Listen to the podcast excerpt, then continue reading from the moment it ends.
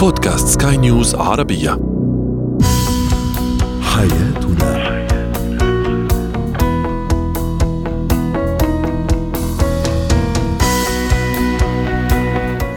مستمعينا الكرام أهلا بكم. معنا إلى برنامج حياتنا برنامجكم اليومي الذي يعنى بشؤون الأسرة وباقي الشؤون الحياتية الأخرى والذي يمكنكم الاستماع إليه عبر منصة Sky News Arabia dot com slash podcast وباقي منصات سكاي نيوز عربية. معي أنا أمال شاب. نتحدث اليوم عن برود مشاعر الشريك سواء كان زوجة أو زوج ثم أيضا نتحدث عن استغلال بعض الآباء لأبنائهم على وسائل التواصل الاجتماعي بغرض الشهرة وأيضا المال. وأخيرا سنسلط الضوء ونحاول أن نتعرف على الفرق بين المتعة والسعادة. هو وهي.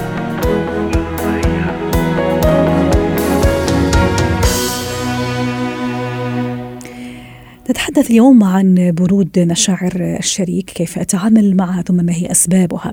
للحديث عن هذا الموضوع تنضم إلينا عبر الهاتف من دبي لما الصفدي الاختصاصية النفسية والأسرية. يسعد أوقاتك أستاذة لما. برود الشريك وهي لها من مشكلة في الحقيقة أن يعيش زوجان تحت سقف واحد لكن المشاعر يعني متبلدة ربما باردة. نحاول أن نعرف معك أستاذة لما في فقرتنا اليوم عن أسباب تجعل شريكي أو الشريكة لها هذا المشاعر. الباردة. تمام. آه، اولا السؤال نجيب عنه بشقين. اولا إذا كانت المشاعر هي باردة منذ سنوات الزواج الأولى. يعني من أول سنوات زواج آه، المشاعر باردة عند الشخص الآخر ربما يعود السبب إنه بعض الأشخاص هم فعلا غير عاطفيين نتيجة التربية التي تلقوها. الطفل يأخذ المشاعر تلقائيا من الاكتساب.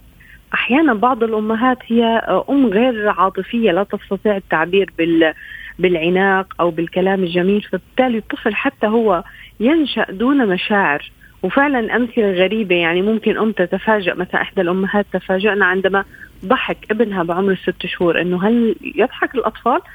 لأنه هي لم تقوم بالتواصل معه بشكل صحيح. الشق الثاني اللي هو البرود بعد الزواج الذي يأتي بعد عدة سنوات ويكون الأقرب إلى الملل. يعني الملل العاطفي بعد عدة سنوات من الزواج مع ضغوط الحياة مع التباعد المكاني أو الزماني يبدأ هذا البرود بالظهور وهي اليوم هيك رسالة لكل حدا بيسمعنا. هذا وضع طبيعي. نحن عنا في كل بعد يعني كل ما يكون مثلا عشر سنوات عشر دورة يعني. الزواج تماما. ممكن يصير يدخل الأزواج بحالة من البرود العاطفي. مثلا بالبداية بيكونوا مشغولين بأطفالهم الصغار مسؤولياتهم. بعد فترة لما بنشوف الأطفال شوي كبروا فبصير البرود. أحيانا بصير البرود بعد إنجاب أول الأطفال لأن الأم بتكون تنشغل بمسؤولياتها. جميل. فاذا كل دورة حياتية قد تترافق مع برود عاطفي سيدة لما كيف نتعامل في كلتا الحالتين إذا كان هذا الشريك يعني هو من أول الزواج كما تفضلتي أو هي عندها هذا البرود في المشاعر ربما صعوبة في التعبير على مشاعر معينة تجاهل أحيانا عدم اهتمام أحيانا أخرى. ثم أيضا كيف نتعامل مع شريك أو شريكة هم كانوا عاديين ثم فجأة أيضا لأسباب ذكرتها حضرتك وربما لأسباب أخرى صار هذا البرود. اولا تتبع الإشارات يعني لما نكون بفتره خطوبة أو تعارف وهذا الشريك ما تظهر عليه أي بوادر بأنه عنده هو مشاعره تتحكم فيه هو عاطفي آه ليس المقصود هنا الرومانسية ولكن العاطفية بأنه هو يكون مهتم بتفاصيل بالشخص الآخر أو يعبر عنها بالمشاعر والكلام. فهون بهذا الشق لما ما نتغافل عن هاي الإشارات، في ناس حاليا متزوجين لهم فترة فبتقول إنه هي آه ما عندها عاطفة زوجتي، طب أنت ما انتبهت من البداية بأنه هي لا تستطيع التعبير بالمشاعر؟ هي أول نقطة، النقطة الثانية هون بس هي أول نقطة كيف بنعالجها؟ بنعالجها بأنه أنا أبدأ احمس شريكي حتى يظهر مشا... مشاعره عن طريق مثلا. لو لبست ملابس جميلة فأنا ممكن آه إنه أعطيني كومنت على الملابس. آه أعطيني الراي باللون. فبالتالي تحفيزه يبدأ هو باستحضار المفردات والكلام. مرة على مرة ممكن الأشخاص يبدأون بالتعبير بشكل صحيح. الأهم بالموضوع إذا شفت الشريك حزين ومكتئب وهو ما بيستطيع يعبر عن مشاعره. فهون ابدأ بسؤاله بطريقة إنه وكانه هو طفل صغير وأنا أبدأ بتعليمه. أنت اليوم مكتئب أنت اليوم حزين حاسه اليوم بإنه أنت غير قادر على التعبير ولكن أعطيني لو كلمة على اللي بتشعر فيه. فيبدأ بداية بشكل مبسط بالتعبير. هي بالشق الأول.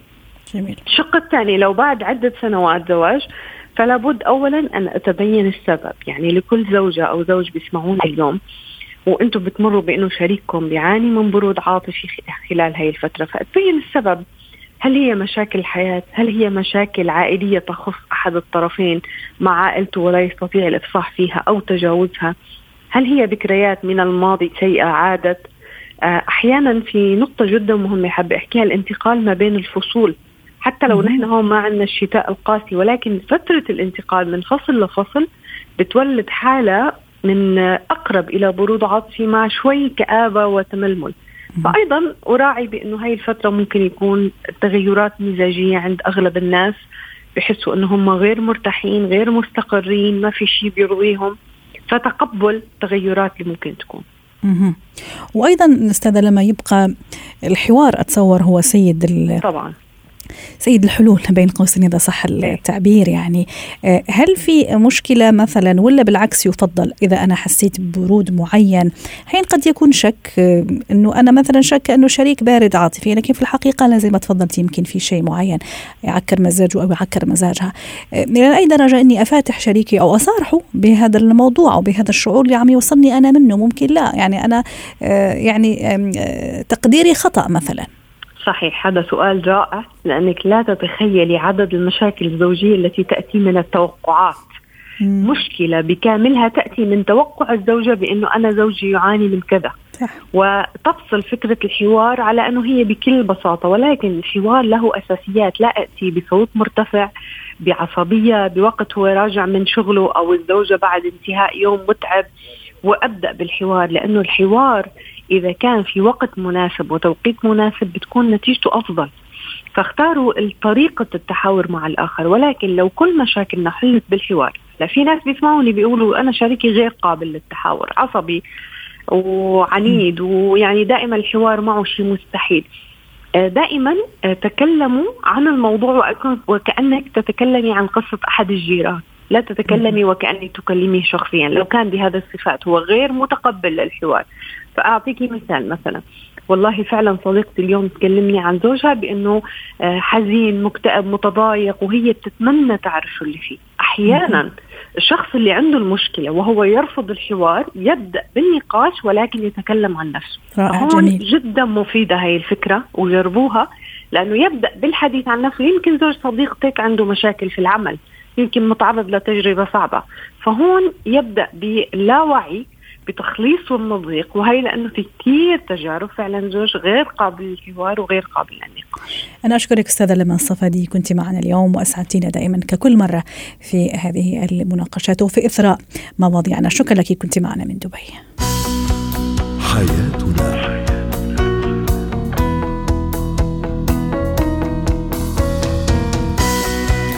نجدد وتحية لكل مستمعينا ومستمعاتنا دمتم تستمعون لبرنامج حياتنا برنامجكم اليومي الذي يعنى بشؤون الأسرة وباقي الشؤون الحياتية الأخرى. معي أنا أمال شابة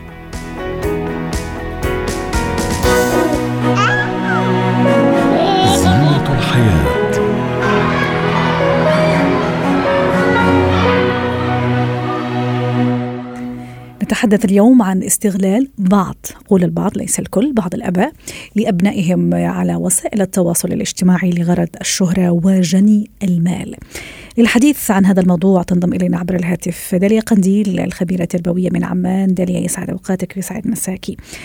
آه، نتحدث اليوم عن إدخال بعض الآباء لأبنائهم عالم الشهرة عبر بوابات عديدة.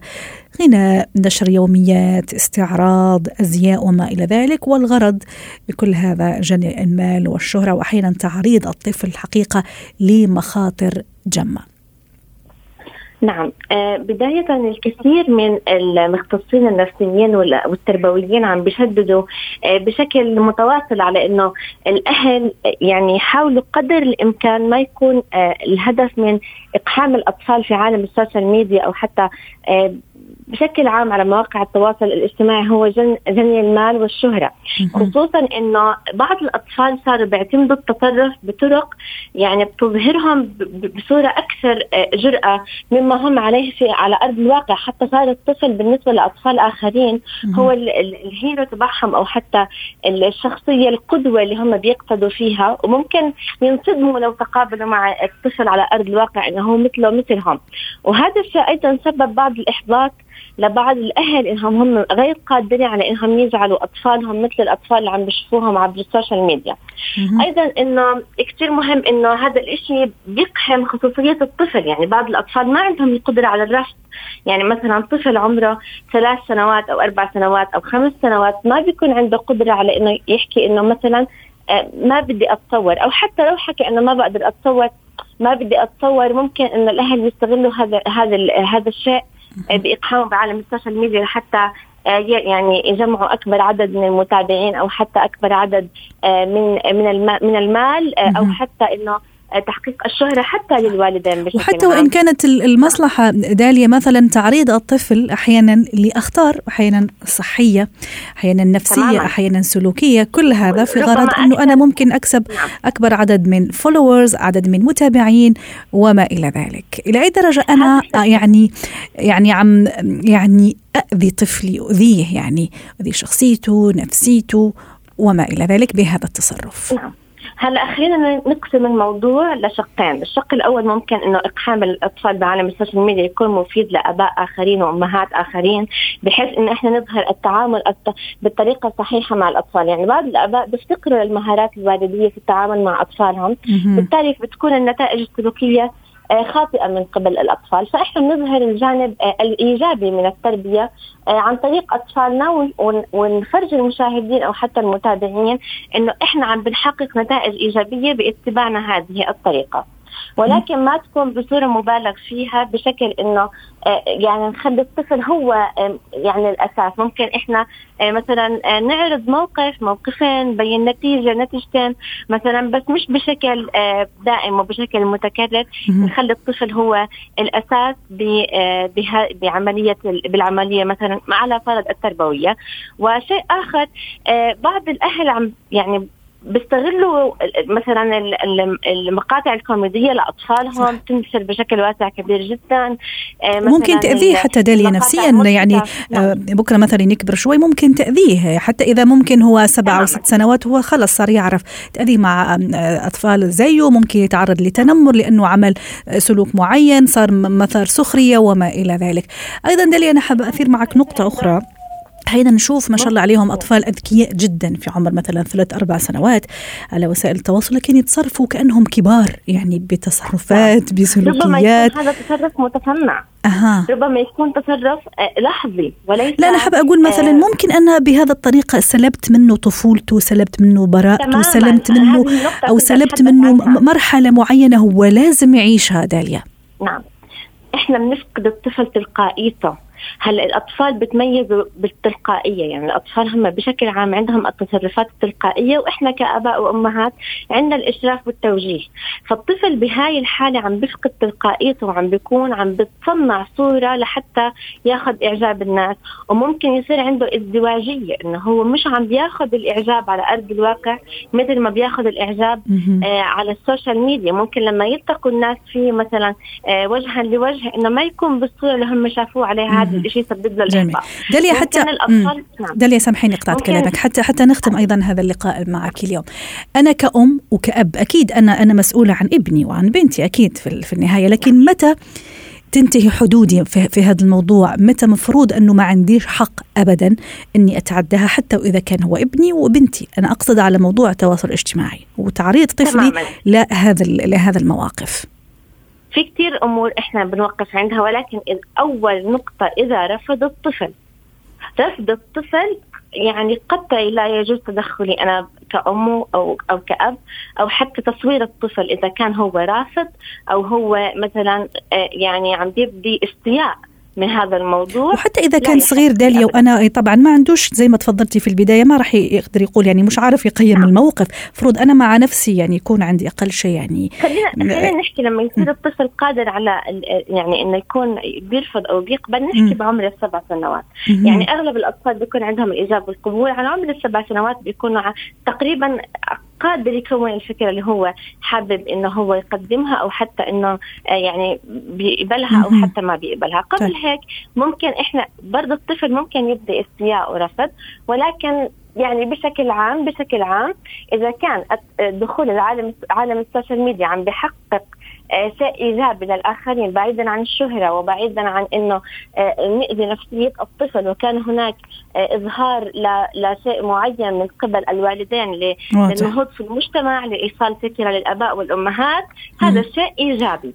أما إذا كان لتحقيق الشهرة وتحقيق آه، مثلا مصالح مادية أو حتى مصالح اجتماعية ممكن هذا الشيء ياثر سلبا على الطفل وبالتالي ينعكس على الأسرة وبينعكس على المجتمع جميل. وحتى أختم أنا أيضا يعني كان سؤالي على الطفل نعم. اللي ما عندوش القدرة إنه يرفض أو يقبل يعني ما عندوش يعني الإدراك الكافي لأنه صغير سنتين ثلاث سنوات. المفروض أنا كأب وأم يكون عندي الضمير وتكون عندي المسؤولية ويكون عندي الإحساس إني أعرف أقدر إنه هل هذا الطريق أو الأسلوب يعني آه يجب أو لا يجب. شكرا لك داليا قنديل الخبيرة التربوية ضيفتنا من عمان. حياتنا.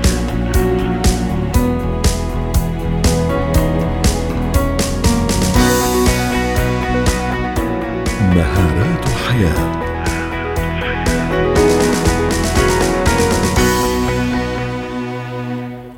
نتحدث اليوم عن السعادة. والمتعة.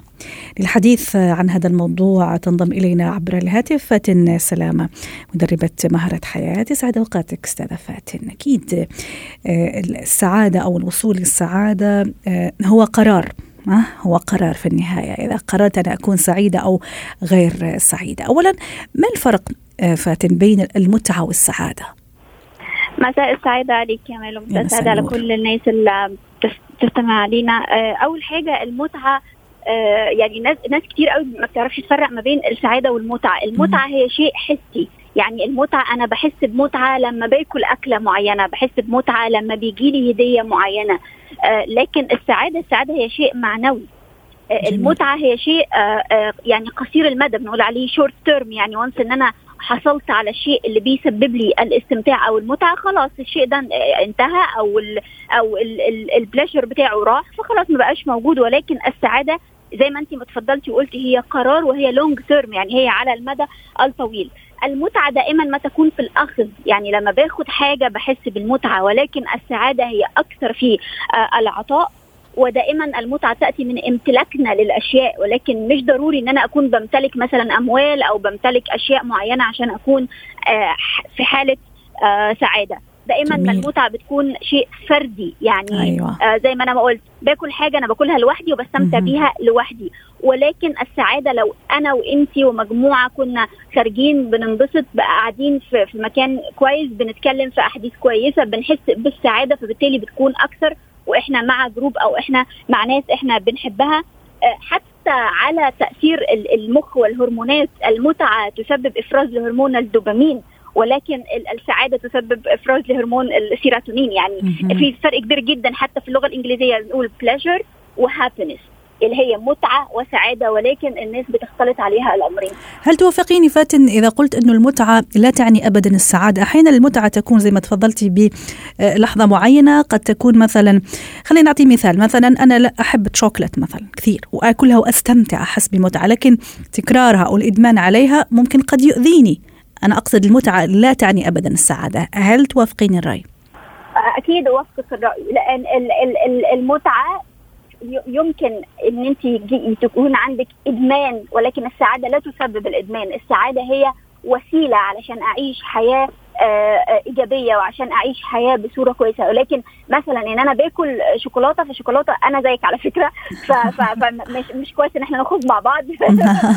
يعني إذا إذا أنا الشوكولاتة بتسبب لي متعة. فأنا كل مرة ما هبقى عايزة الشيء الحسي أو المادي ده إن أنا آكله فأنا هادمن عليه هيحصل لي إدمان. ولكن السعادة عشان هي قرار وهي وسيلة وليست غاية لن يعني يعني لن يصيبني الإدمان من السعادة.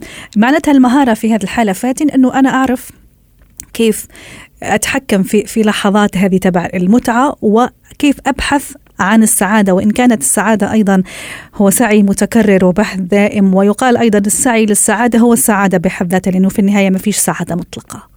هو في حاجة في كورس اسمه the seven habits of highly happy people يعني العادات السبع للناس الأكثر سعادة uh, وبنقول فيها ال slogan أو الشعار بتاع ال course ده في السعادة ما فيش common sense يعني اللي يسعدني مش شرط يسعدك يعني مش عشان أنا بعمل ده فأنا سعيدة يبقى أنت لازم تكوني سعيدة. فبسرعة أو على عجاله أقول لك إن الناس اللي هي قررت إنها تكون سعيدة لازم يكون عندها علاقات قوية مع الناس اللي حواليها مع أصدقاء مع أهل مع معارف. الناس دي لازم تكون kind لأن إحنا قلنا إن السعادة هي أكثر إن انت بتعطي. فبالتالي لازم تعطي الناس اللي حواليكي ومش لازم تنتظري الأخذ. لأن الأخذ هيجيلك ممكن من من شخص آخر ممكن ما يجيلكيش أصلا في الدنيا ممكن يجيلك آه في الاخره من رب العالمين. الناس دي بتهتم جدا بال psychological factors بتاعتهم أو العوامل السيكولوجيه مثل إن هم دايما بي exercise بيعملوا رياضة بيتبعوا نظام صحي. الناس دي بتهتم بإن هي تعرف إيه نقاط القوة بتاعتها وتبرزها وتشتغل عليها علشان ما تحسش بالضعف وعلشان تبقى دايما في في في, في هابي ستيت يعني أو في, في حالة آه سعادة. والناس دي دايما عارفة إيه قيمتها في المجتمع وايه الرسالة اللي هي بتقدمها. دي الناس السعيدة. نستمتع؟ أيوه نستمتع. نعرف إيه الحاجات اللي بتدينا المتعة ولكن تكون وسيلتنا في المتعة هي السعادة علشان نكون قادرين نعيش حياة سعيده إن شاء الله. إن شاء الله، لكن أحيانا أيضا فاتن أرجع أقول مثلا يقال آه إنه كل إنسان يجعل السعادة هدفه الأول ربما قد تنتهي حياته يعني بعد عمر طويل ولن يجدها يعني. كيف ممكن يعني يعني في هذا الحالة يعني أنا أكون سعيدة؟ ما أنا أنا بقول لك هو انت لا تبحثي عنها يعني انت لا ما تخليها ما تخليش السعادة هي هدف. خلي السعادة هي وسيلة. يعني خلي انت بتعملي السعادة مش بتبحثي عن السعادة. يعني نغير ال mindset بتاع دماغنا إن أنا صاحية النهارده الصبح عايزة أكون سعيدة. لا أنا صاحية بشتغل بسعادة مقبلة بسعادة. انت عارفة أوقات ممكن أغنية تغير مودك كله. صح. ممكن حضن من أولادك يغير مودك كله. ممكن إيميل يجيلك من مديرك يغير أو ما يغيرش أكيد بس يغير مودك كله. ولكن في ناس بتقول لك أنا أنا عايزة أكون سعيدة أنا مش عارفة أعمل إيه. ما هي السعادة جواك. أنت تدورش آه حلوة حلوة هذه النقطة فاتن. جميلة جدا انه السعادة من الداخل هي داخلية قبل كل شيء صح؟ أكيد أكيد هي حاجة داخلية جوانا. وأنا قلت لك يعني لازم نغير ال mindset لازم نغير طريقة تفكيرنا. الناس بتقول نبحث عنها ما تبحثوش عنها. perform يعني أدي السعادة علشان خاطر السعادة هي أداة هي وسيلة علشان نقدر نعيش حياة يعني أحسن وحياة أفضل وحياة آه كل الناس اللي تقول لك أنا مكتئبة أنا ما أنا متضايقة أنا حزينة. يعني لازم نبطل كل المصطلحات دي لأن على على قد اللي إحنا بنقوله لعقلنا سواء واعي أو لا واعي جسمنا بيبرفورم أو جسمنا بيبدأ يؤدي. لا أنت أدي حياتك كلها وأنت متمسك بالسعادة لا تبحث عنها. هتلاقي الح... هتشوف الحياة بصورة مختلفة. اعمل الخطوات اللي إحنا اتكلمنا عنها الخمس خطوات للناس السعيدة دي وما تعملها بسعادة. يعني انت لما تيجي أه. تروح الجيم ما تكونش مجبر ان انت تروح الجيم لا. انت انت رايح الجيم عشان خاطر انت عايز تزيل الارهاق أو أو التعب اللي انت تعرضت له طول النهار فرايح الجيم عشان انت تاخد بالك من نفسك عشان انت تحب نفسك علشان السعادة تكون موجودة في حياتك. وأنا اتمنى لك كل السعادة فاتن سلامه ولكل مستمعينا طبعا يعطيك العافية. شكرا لك. كنت معنا عبر الهاتف. فاتن سلامة مدربة مهارة حياة.